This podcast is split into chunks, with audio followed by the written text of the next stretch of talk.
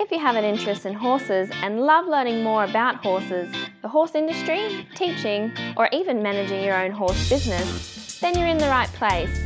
We would love you to join us on our mission, which is to improve the lives of horses around the world through the education of riders, handlers, and trainers. So get comfortable, listen in, and enjoy.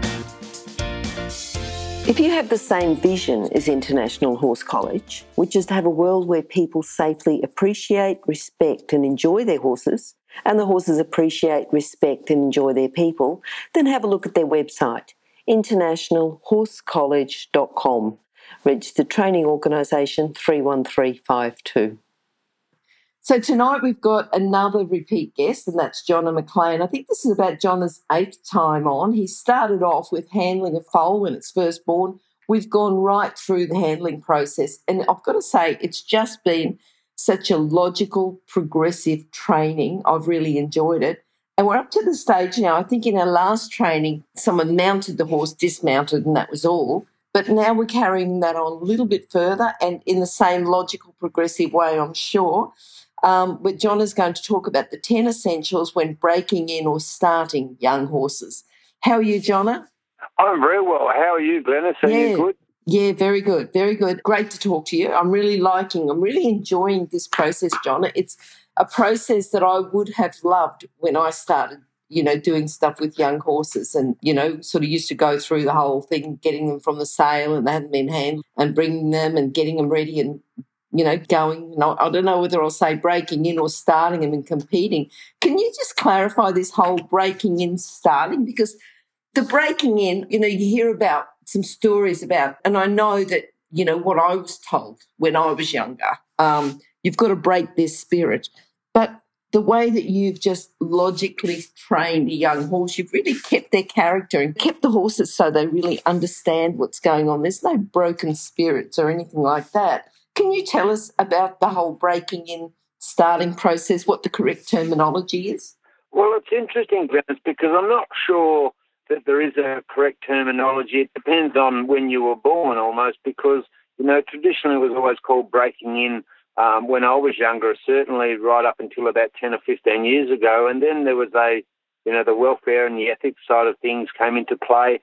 And so now we call it starting young horses. I, I don't particularly personally have any problems with the term because of the way that I go about it. So, mm-hmm. as you say, you're not breaking the horse's spirit as such. All you do is, is training them and finding out pretty much what do they know, what don't they know, and that's the start point. So that's really from um, from our point of view, from an equitation science point of view, really making sure that we understand what the horse can do, but really most importantly, what he can't do. Okay, okay, that certainly makes sense. Now, I've got the first step here, so I'm going to go through the steps that you've sent me, but if you could explain them in, in more detail, that would be great. The first one is to ensure, and I'm thinking about the last one we had, you know, where we sort of finished off with the horse accepting, I think it was just, I can't even remember if it was just mounting, just getting the horse used to someone around and at a different height. But the first thing you've got is ensure all pressure release systems are intact and able to withstand changes in context. And you've got here stop, go, back, park, and yield. That's right. The pressure release systems, um, and, and a lot of people don't understand the word negative reinforcement, but basically the pressure release systems enable us to be able to operate um, uh, all the things that we do on a horse, whether we're riding at stockwork, dressage, jumping, or just for pleasure. Um, and that becomes, could you say, and use a um, you know, a humanistic sort of term, uh, an understanding between you and the horse as to what's required. And it always is delivered by some sort of pressure somehow. And although that pressure may be really, really subtle when the horse is more educated, and we call that a classical cue, so it might be just a balance thing. Um, and especially in Western, they really focus on that really, really subtle cues. That's pretty much where we want to go. Mm-hmm. But today, what we really want to focus on is how do we get to that point? So it doesn't matter whether you drive your horse or, or whether you choose to um, break it in bareback just with the bridle like we do, or whether you um, are training a horse using a different system, it still all comes down to the same principle, and that is if the horse listens to the pressure and the pressure motivates the action because that's what pressure does, then the pressure's not released until you get the first um, desirable outcome, which may be a step forward or a step back or a yield. Mm-hmm. And it's really important that at that point we recognise the delay between when we apply the pressure and when we take it away, because that really tells us how much does the horse know. And traditionally we call that resistance, and we use that in a negative way. I always use resistance in a positive way because, um, as I've said in previous interviews, the resistance is your opportunity to train the horse. And if you don't recognise the value of resistance, then you probably won't know what to do or how to go about um, making it better. So, and, and that leads me to the next um, point, which is with pressure release systems. And then once we have the horse listening to an aid or a cue of some sort, and I, I will emphasise at this point, an aid or a cue that is called an aid, which is singular. It's mm-hmm. not a multiple. So it needs to listen to a single aid at the time of the aid. And that's really, that's the level that we wish to get to to try and make ourselves safe and the welfare of the horse um, adequate. If the pressure is applied and at exactly the time you apply the aid, the horse begins to yield in whatever way you're asking it to do, then it's your responsibility, moral responsibility, and the welfare of the horse to remove the aid at exactly the time that the horse has given you um, a, a, the correct response. And it's that, the release, that trains it. The pressure only motivates the action. And, and um, people are notoriously slow at being able to yield uh, to release the pressure once the horse has yielded. So everything that we do, whether we're driving or whether we're lunging or everything, we're really trying to make sure that by the time we give the aid, whether it be a voice cue or whether it be uh, a physical cue by um, applying a rein or a leg or both legs, that we release the pressure at exactly the time of the action. And then through repetition, we consolidate that, and then that becomes a predictable state. Okay, okay. Now, I know we've talked a little bit about self carriage before. Can you just re explain? Because we're going to self check the self carriage and the status of the aids, but just re explain what self carriage is. Okay, well, self carriage is where the horse maintains whatever you've asked them to do all by himself because you've trained him to do so. And horses don't naturally, I mean, I guess there are some horses that offer self carriage as a first reaction, but most horses that I've ridden and that I ride regularly, you have to train the self carriage state. Mm-hmm. And uh, with with my younger pupils, and I've got pupils that are five years old, right through to um, clients that are you know seventy five and getting towards eighty that are riding, and I give the same example, and and the example is if the horse maintains the line or the speed or the turn or the stop or the halt or the park, whatever it is, then we can call that the self-carriage state because then the horse is doing all the work, not the rider. And that's really the definition is where the horse does all the work and the rider doesn't have to do anything. Yeah. So yeah. the self-carriage state is a really powerful place to be. And for me, that's one of the biggest insurance packages I have in my in, in my training um, from an equitation science background. That I think that that was one of the most powerful things that I've I've ever learned with horses was really the pursuing the self-carriage state means that the preservation of self carriage enables you to be able then to then go to the next step. And I, probably the best example is park. Let's say, for example, for the very first time in breaking our horse, we'd like to get on his back, and whether it be a saddle or bareback, it matters not. But the self carriage state then, uh, the the the emphasis is placed on park or halting uh, for for as long a period as you'd like. So without holding their mouth, and you're almost daring them to move, and then you apply your uh, put your foot in the stirrup iron, and then begin to get on, and then you're permitting them to take a step or move at all. But the instant they take the very first step, then you simply put that leg back where it was and repeat the precise step that you've just done until that leg doesn't move.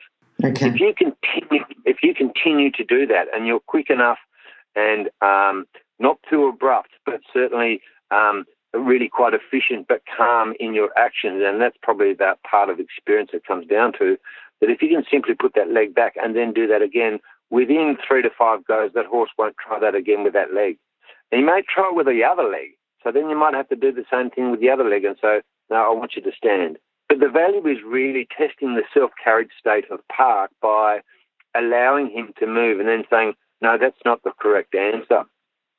So it means that you're addressing the resistance straight away. It also means that the horse has got to provide another answer because the first trial and error process of that was incorrect. And that was made evident by the fact that there was pressure for the full duration of the resistance. So it becomes a really, really efficient way to train because you can target you can target every footfall and every step um, that you have. So and then you're able to get on the horse with a, a, a contact that is, uh, I'd say contact, it's actually probably less than a light contact. It's really just only the weight of the rein, but your ha- left hand is ready while your left foot is in the stirrup iron, and you get on, and the horse then won't move. He'll just stand. He, he, will just stand. And so then, as a reward, you can dismount, give him a scratch on the neck, and um, repeat the process again. Yeah, I just love the way that you explain it all, John. It's just logical. It makes it very good to understand that even in the very first stages of training, you're training the horse to do what you expect it to do. Okay. Yes.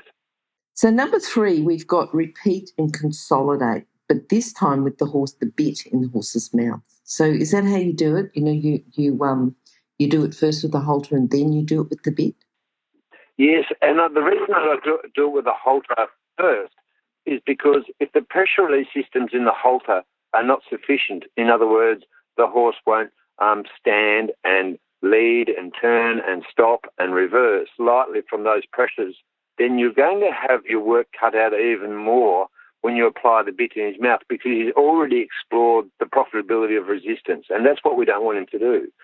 So if we can have all those systems really calm, very predictable, able to withstand contextual changes such as location, etc., then we're ready to put the bit in his mouth mm. and then transfer the information that was coming from the nose band, because that's the stop button in a head collar and the go button is the head piece.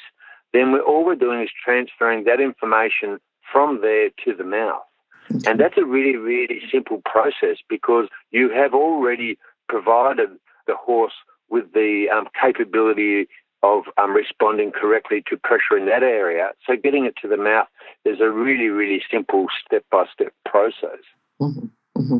Yes. Now the, the next one, which sort of leads into the next one, is beware the, the importance of context and trying to mimic to the best, you know, best way we can, best to our ability, the sight and direction yep. of the rein and the leg cue. So you're starting to talk now about leg cue, leg cues as well as the reins.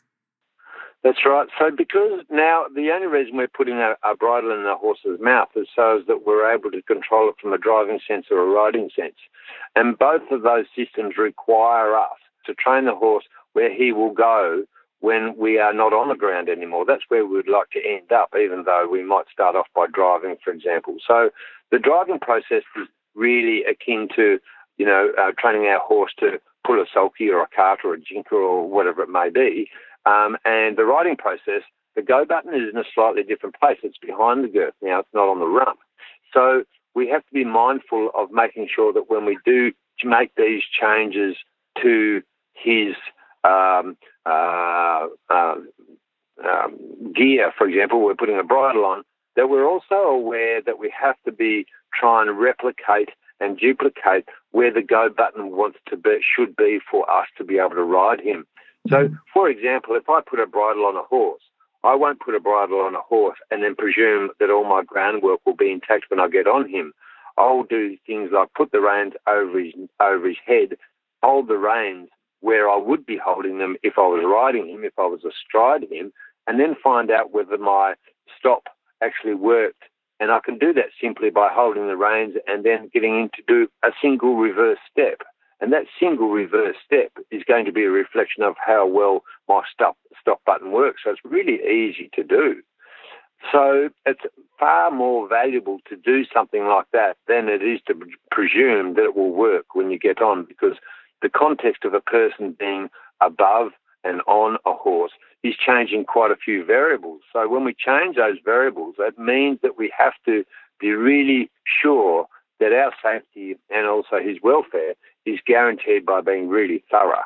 Yep. If you're an equestrian coach or a horse riding instructor, or even if you aspire to be one, have a look at the free video series for horse riding instructors on the Horse Chats website. Go there now, have a look. Horsechats.com. And then the next one you've got, again, just a logical step is testing the self carriage of park. So, not just the self carriage of park, but departing your horse, not allowing your horse to move, and being careful not to apply any lead signal accidentally. Yes.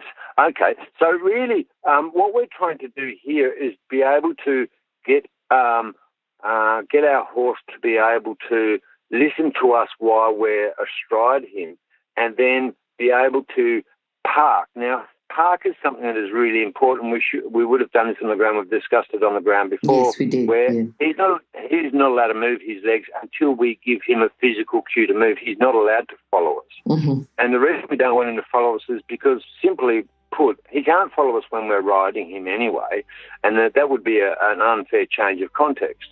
It would also be unfair that if we would ask him to stand while we um, let go of the reins and we have to walk over and grab our helmet or our whip or our gloves or a piece of gear and he follows us into the tack room. So we'd like to be able to make sure that wherever he's placed, he will actually stand there for longer and longer periods of time, making sure that if he does make a mistake by moving a foot or two, that we can quietly uh, but efficiently correct those steps and train him to stand whenever we place his legs in a square. So he's actually standing in a square. So we're going to do that same process when we're on him. So when we halt and his legs are approximately in a square, we're always going to find out whether he will stay. And if he will stay when we release all rein pressure and all leg pressure and do nothing else, Mhm. then if he, if he does stay, then that is a really good testament to how calm he is. Because horses that are anxious, fractious, um, scared, or, or any of those factors, the very first thing that will leave or won't be evident will be he won't be able to stand still. He'll be just trying to move his legs and escape by running, and that's what horses do. So it's a very, very good benchmark to find out how well, in that context, your horse is actually coping or not. Yeah, right from sort of the earlier horses, you were talking about that. We're just going on now. The habituation process can be started by practicing mounting. Now, you've got here either from ground or a mounting block or bareback. Tell us a little bit, you know, are they all the same, whether it's the ground, mounting block, bareback, saddled? Which one do we use in what context? Shit, it's a good, it's a good question, and I always say you will use one of these contexts that will suit you. So there are a lot of people say, "Oh my goodness, I'm never going to ride my horse back, and I don't want to get on him bareback." And I say, "Well, I don't have a problem with that at all." So if you would like to only be riding your horse in the saddle, well, that's really, really good. Um, and then down the track, if you'd like to ride him bareback, we can cover that later. We don't have to do those things now. But the great thing about bareback is that you can feel any tension in your horse's body because now the surface area between you and the horse is completely un- uninterrupted by gear. And that's why I use, I use it as a bit of a thermometer to find out how relaxed the horse is and how much effort it took for the horse to habituate or become used to uh, me actually being on his back and touching his skin and laying all over him and dismounting and mounting from both sides. That will tell me a fair bit about how well the horse is accommodating that process. And also will then tell me how well he might accommodate the process of a saddle. So it matters not which way you go about it, as long as the qualities of the work stay intact. And the habituation process, and we've done that already with the horse because we've probably already had a rug on.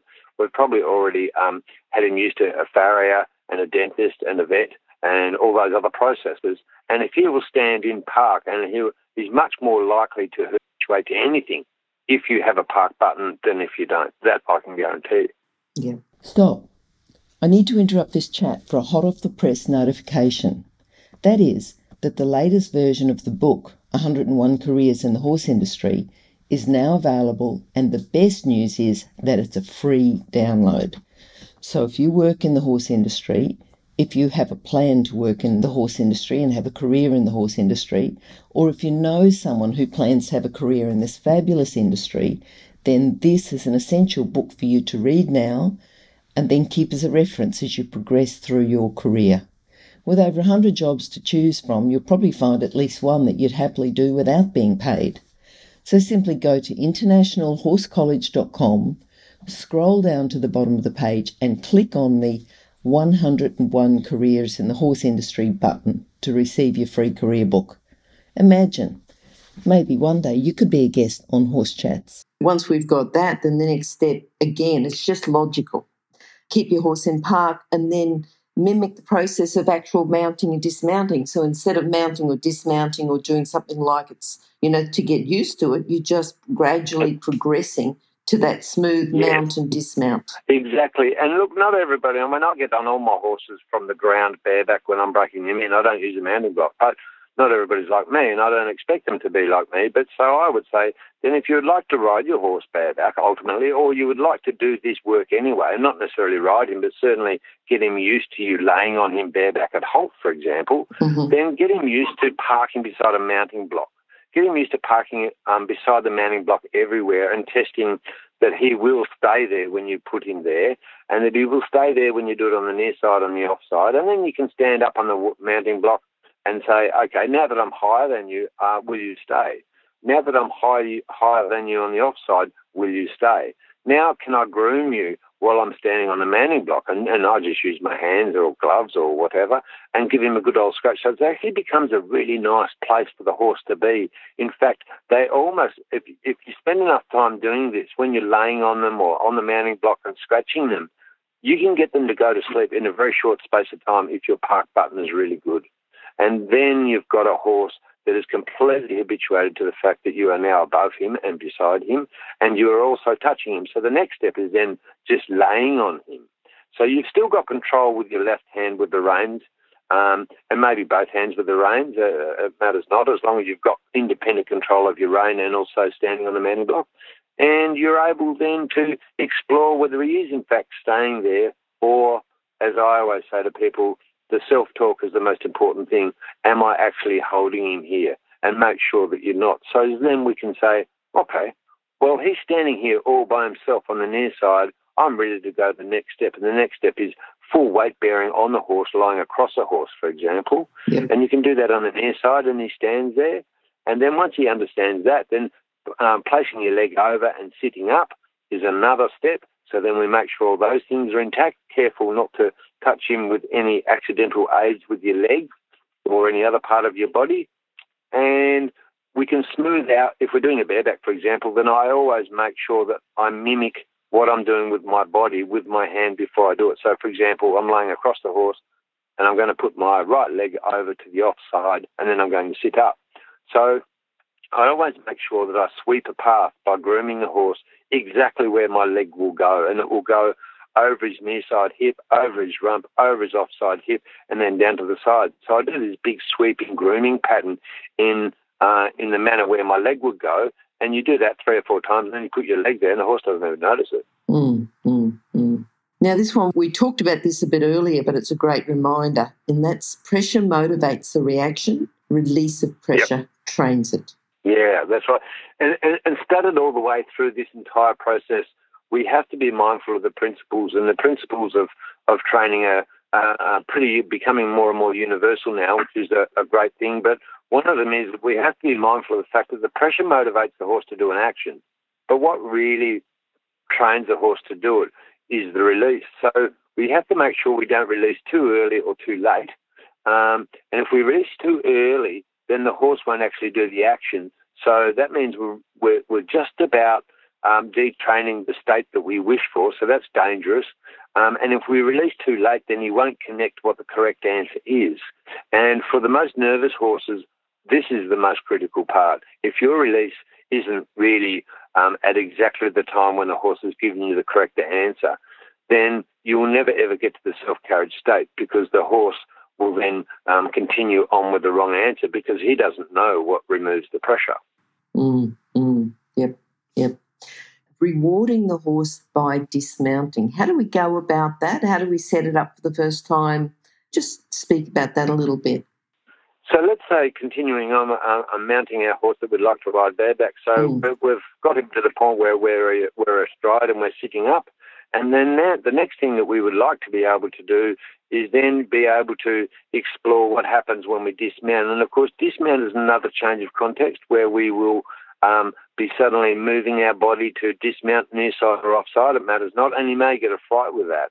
However, if we're laying on the horse and he's being really, really quite calm and his eyes are nice and doughy and his head carriage is nice and low and long. Then once he's done that for the very first time, you can reward him by saying, okay, now I'm only going to get on you for the first time for five or ten seconds laying across you. And then as soon as you're still and as soon as you're in park, I'm going to get off. And using that as a tool to be able to say, yes, that was the correct answer, because now you're releasing the pressure at the correct time, but you're also releasing the pressure of you laying on him at the right time. And then slowly you extend that period. So you can use dismounting as a very rewarding thing.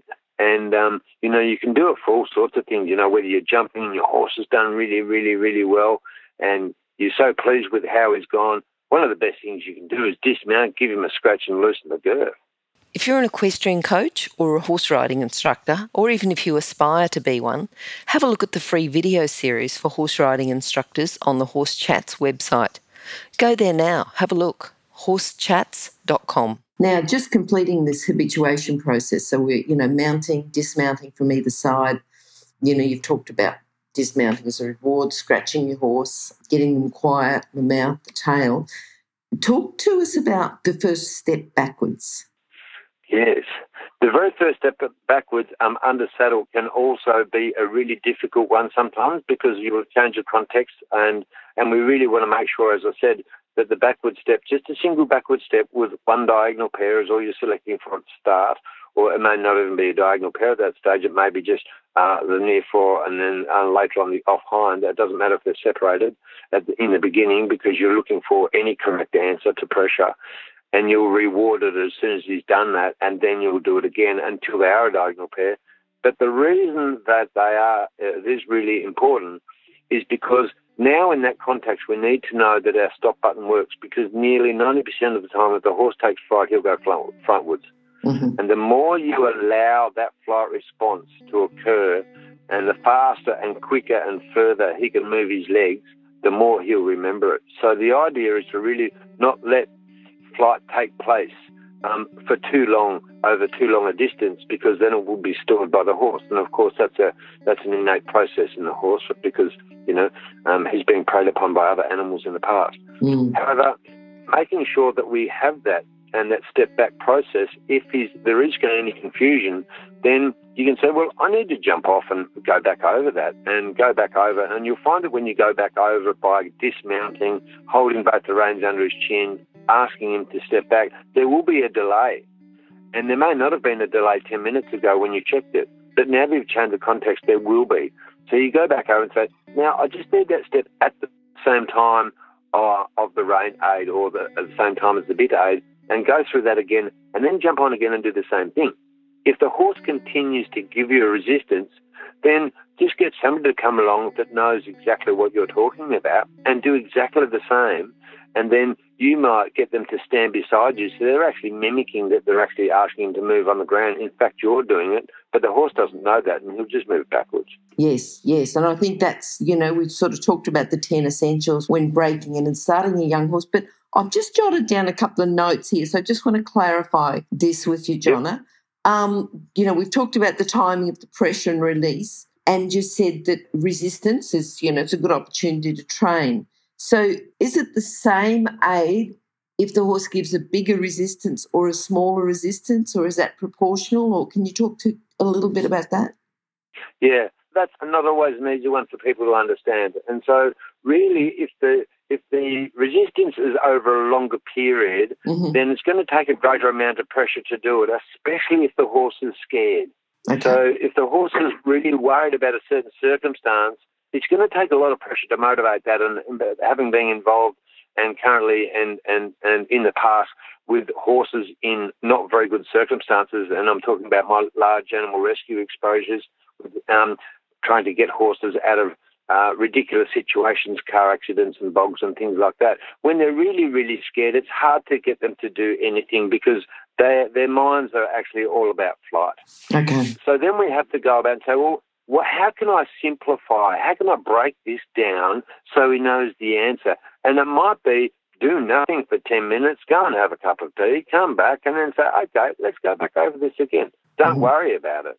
The fact of the matter is that when his arousal level is really, really high, it will take sometimes an obscene amount of pressure to be able to get the horse to react because he's either in pain or he's scared because both are producing the same thing. He's he's focused on that and escaping the, the circumstance and he's certainly not focused on what you're trying to do. Okay, okay.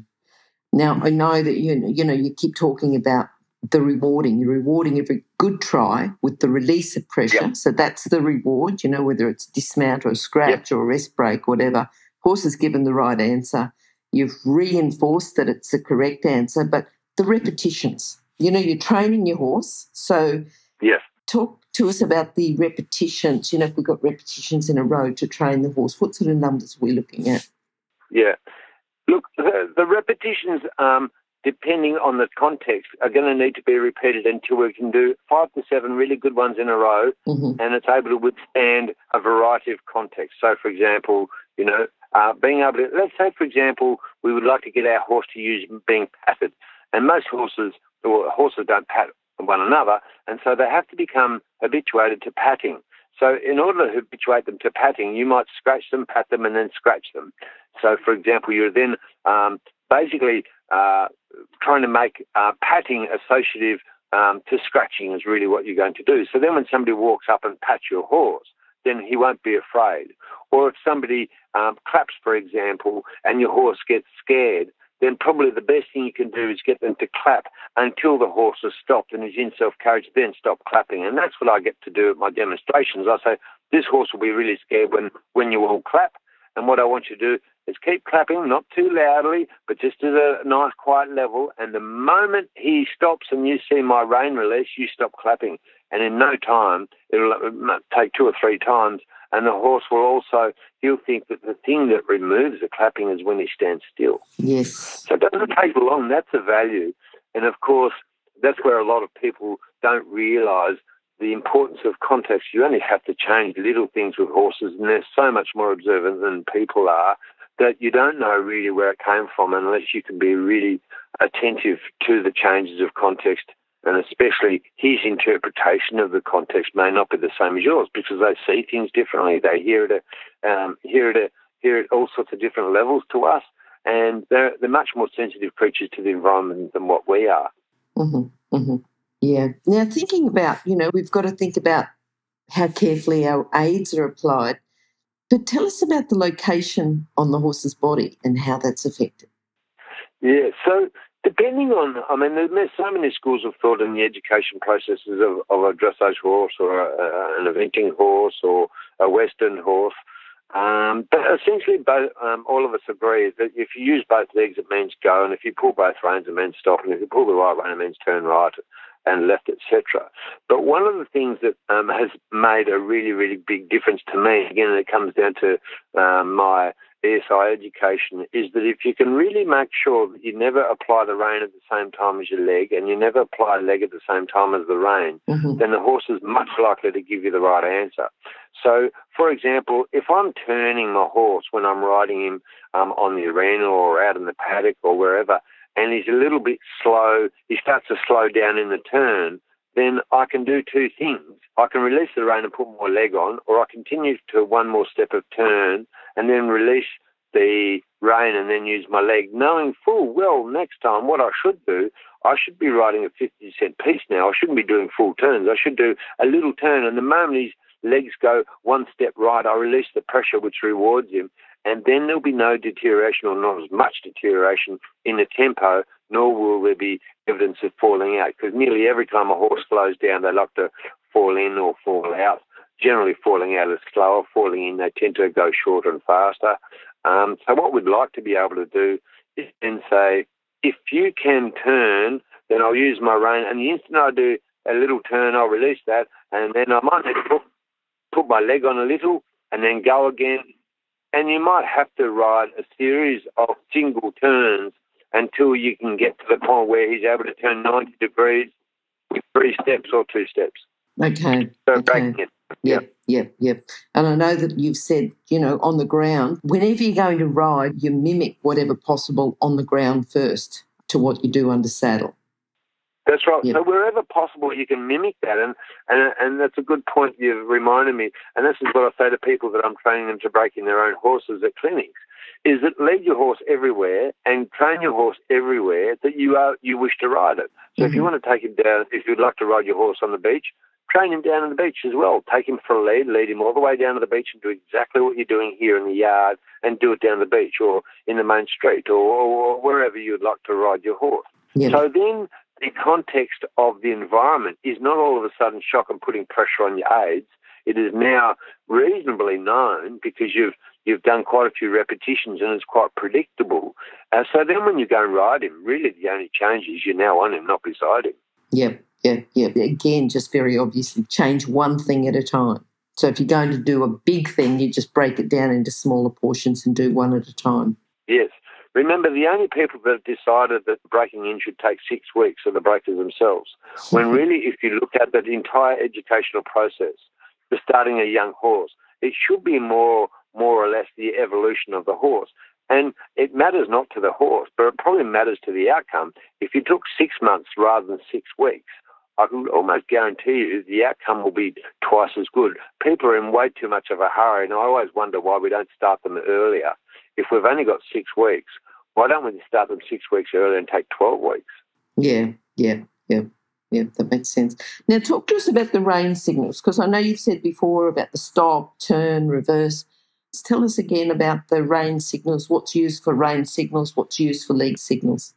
Yes, and this is really my own, can I say, my own version of what we do with the rein signals. Having Sure. ridden a lot of X-race horses and horses that have, um, you know, had uh, problematic behaviours, is that the control of the shoulders is really um, something that is so important later on. When you can basically turn right and you can turn left, you can stop, go, park, and you can do all those things with the rein. The next part of the ra- part of the process is the reins for me operate the shoulders, the neck, the head, the flexion and the bend of the head and the neck. So, in other words, whether it be longitudinal flexion or lateral flexion, it's done with the rein. But I can also correct falling in and falling out with my rein. So, we imagine that our reins are like railway tracks.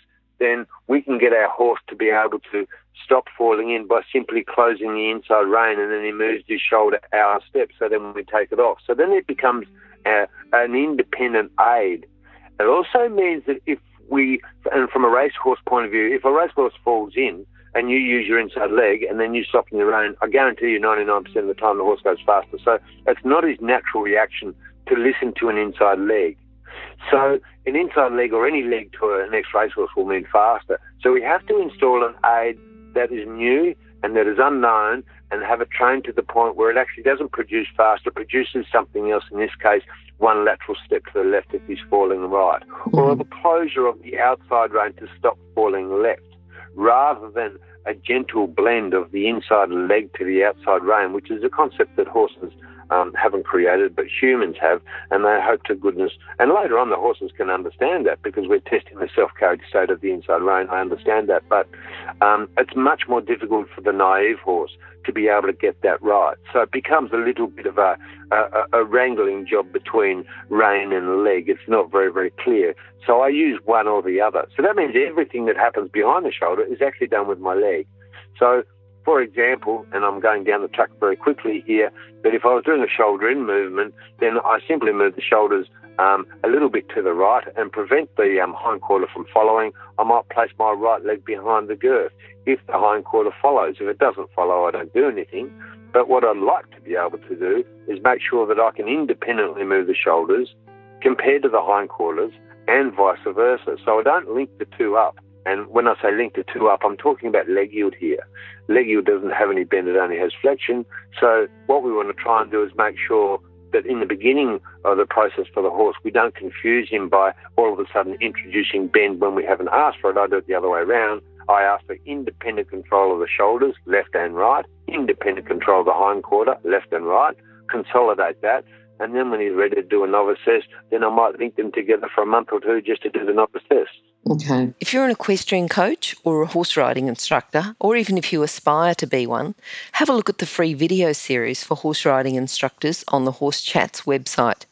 Go there now, have a look. horsechats.com. Okay. And I know that you've said before about never using rein and leg at the same time, use one before the other, uh, one after the other. That's an important point. Would you like to just talk about that again?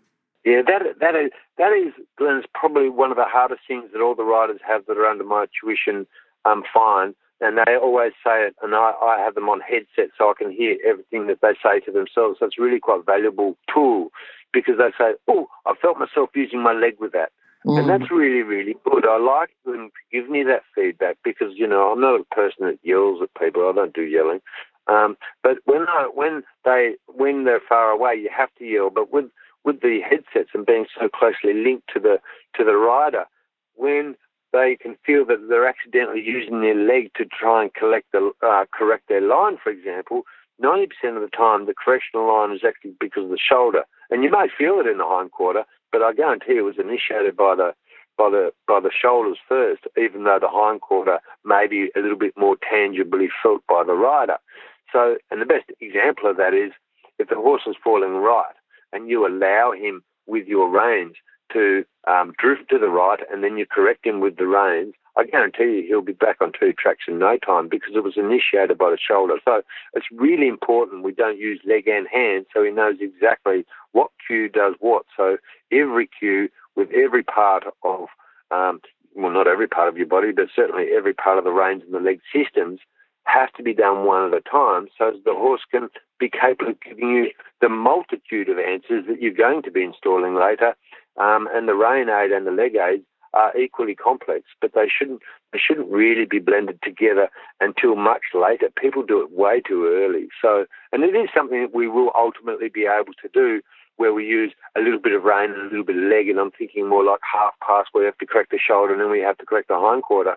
But once again, it's it's still possible to be able to do one then the other, one then the other, depending on what the horse's evasion to the movement are or its resistances are to the movement. Mm-hmm. But there's I don't see any place at all in being able to use your leg and have the horse going um, to uh, up into the contact.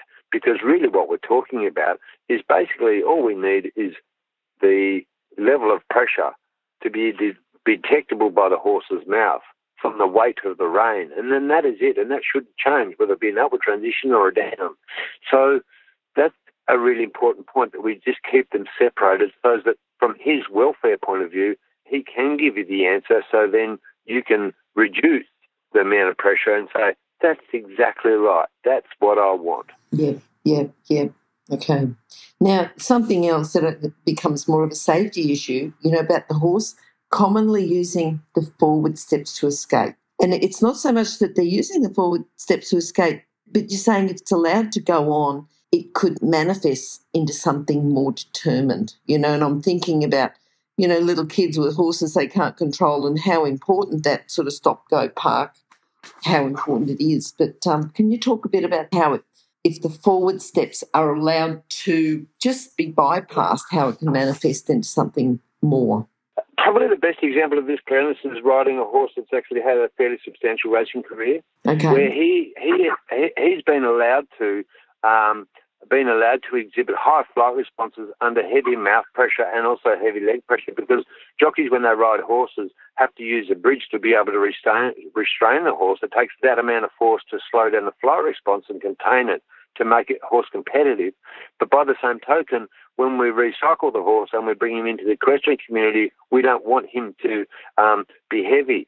So the whole time, from an ex-racehorse point of view, or if he's had a fright, he can learn very, very quickly in a single trial um, situation by running um, and escaping really quickly in one go what he doesn't want to do. And the best one here is if you've loaded a horse into the float and he bangs his head on the float and then he runs out and then he runs away and gives you a rope burn, you will have great trouble getting that horse back into the float again. Mm-hmm. And it only took one time.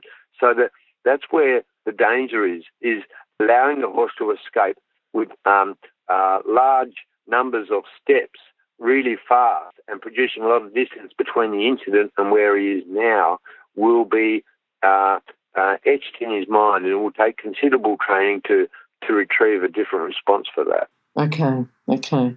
So we really need to focus on the stop, go, park to make sure that the yep. horse is under, at, at a really basic level. The horse needs to understand that. Yes, that's right. And and and of course, there are so many circumstances in which we ride our horses in later on, um, whether it be our own horse we've broken in, or we've taken the horse off the track, or we've um, bred and broken our own horse. That he's now got to be able to accommodate all those things like other horses coming towards him, other horses passing him, other horses uh, coming up behind him, for example, and then be able to have all these systems intact. So that's why we have to be really careful. And I always say to people, if you want to get your horse used to other horses, just take him to an adult riding club, a really low key event, and see how that goes first. Because you mm. don't really know. None of us can predict exactly what he'll do. Sure. Um, we, we can't see the world out of his eyes. And that way we're able to get a little bit of a handle on what his most common resistances are. And then we can set about a plan of what we, what we can do as trainers, as riders, to be able to combat that should it manifest itself in a dangerous way. Mm, mm. That's great, John. You know, the information that you give within, within a short podcast is just amazing. So I'm certainly looking forward to the next one. You know, hopefully we'll we'll talk about that very soon. And I've just got to say thank you. You know, thank you so much for coming, to talking to us, for answering my questions and just clarifying a few things. And um, yeah, just going over stuff in such detail. It's been really good. And hopefully it's helped, you know, not just the listeners, but the listeners who are teaching and then go on and help other horses and other people. And, um, you know, the whole thing can just expand. And I've got to say, you know, long way since, since breaking in was to break the horse's spirit. So, thank you for your training and thank you for, for coming on the show. And I think that that's right, Glenys, and I appreciate that, and I appreciate your time as well. But I think the underlying comment I'd like to leave with everybody is that when you do apply pressure to it, is it do you think he knows the answer? And if he mm. doesn't know the answer, you realise it in a fairly short space of time because there will be no reaction or there'll be too much of a reaction. Then we have to think, what can we do to make the answer simpler? So I'm glad I got that message across today. Thank you. Yeah, yeah. And now, John, for people to contact you directly, they'll be on your page at horsechats.com. If you just search for Jonna, I think even search for Jonathan, search for McLean, you'll find those details. But, but Jonna, if people would like to contact you direct, what's the best way? Oh, look, I've got a Train to Win Facebook page you can go onto that and, and um, have a look at that. And also, I've got an email address which is jonnamclean at gmail.com, J O N N A M C L E A N at gmail.com. And um, uh, and then also my website as well, which is the Train to Win website, which lists all my clinics and what locations I'm doing those in. Uh, you know, go everywhere from uh, Wellington to Perth to Melbourne to uh, Tasmania as well. So they can have a look at that. That's probably the best way. All right. So that's Australia and New Zealand. Now, if yes. people would like to contact you from the Northern Hemisphere, from other countries, from Asia, you're available yep. if they've got the numbers. Is that right? Yeah, look, I don't have any problems. I've travelled um, lots and lots of places, Malaysia and, and Kuwait, and and, and um, even further north than that. I have no problems if the, if the work is there and I'm able to um, work that in with my schedule. I have no problems with that. It just takes a greater degree of planning because you're away a little bit longer. That's all. Ah, perfect. All right. Thanks very much again for your time, Jonna, and looking forward to the next chat. Uh, I am too. Thanks, Glenys. I appreciate it. If you've enjoyed this chat, then please comment, rate, and subscribe. If you'd like any changes or recommendations for guests, then please contact us through horsechats.com. And while you're online, have a look at the government accredited courses at internationalhorsecollege.com, registered training organisation 31352. Remember that our comments and instructions are general in nature and do not take into consideration your individual horses or your individual ability and circumstances. If you enjoyed this podcast, then please leave your comment below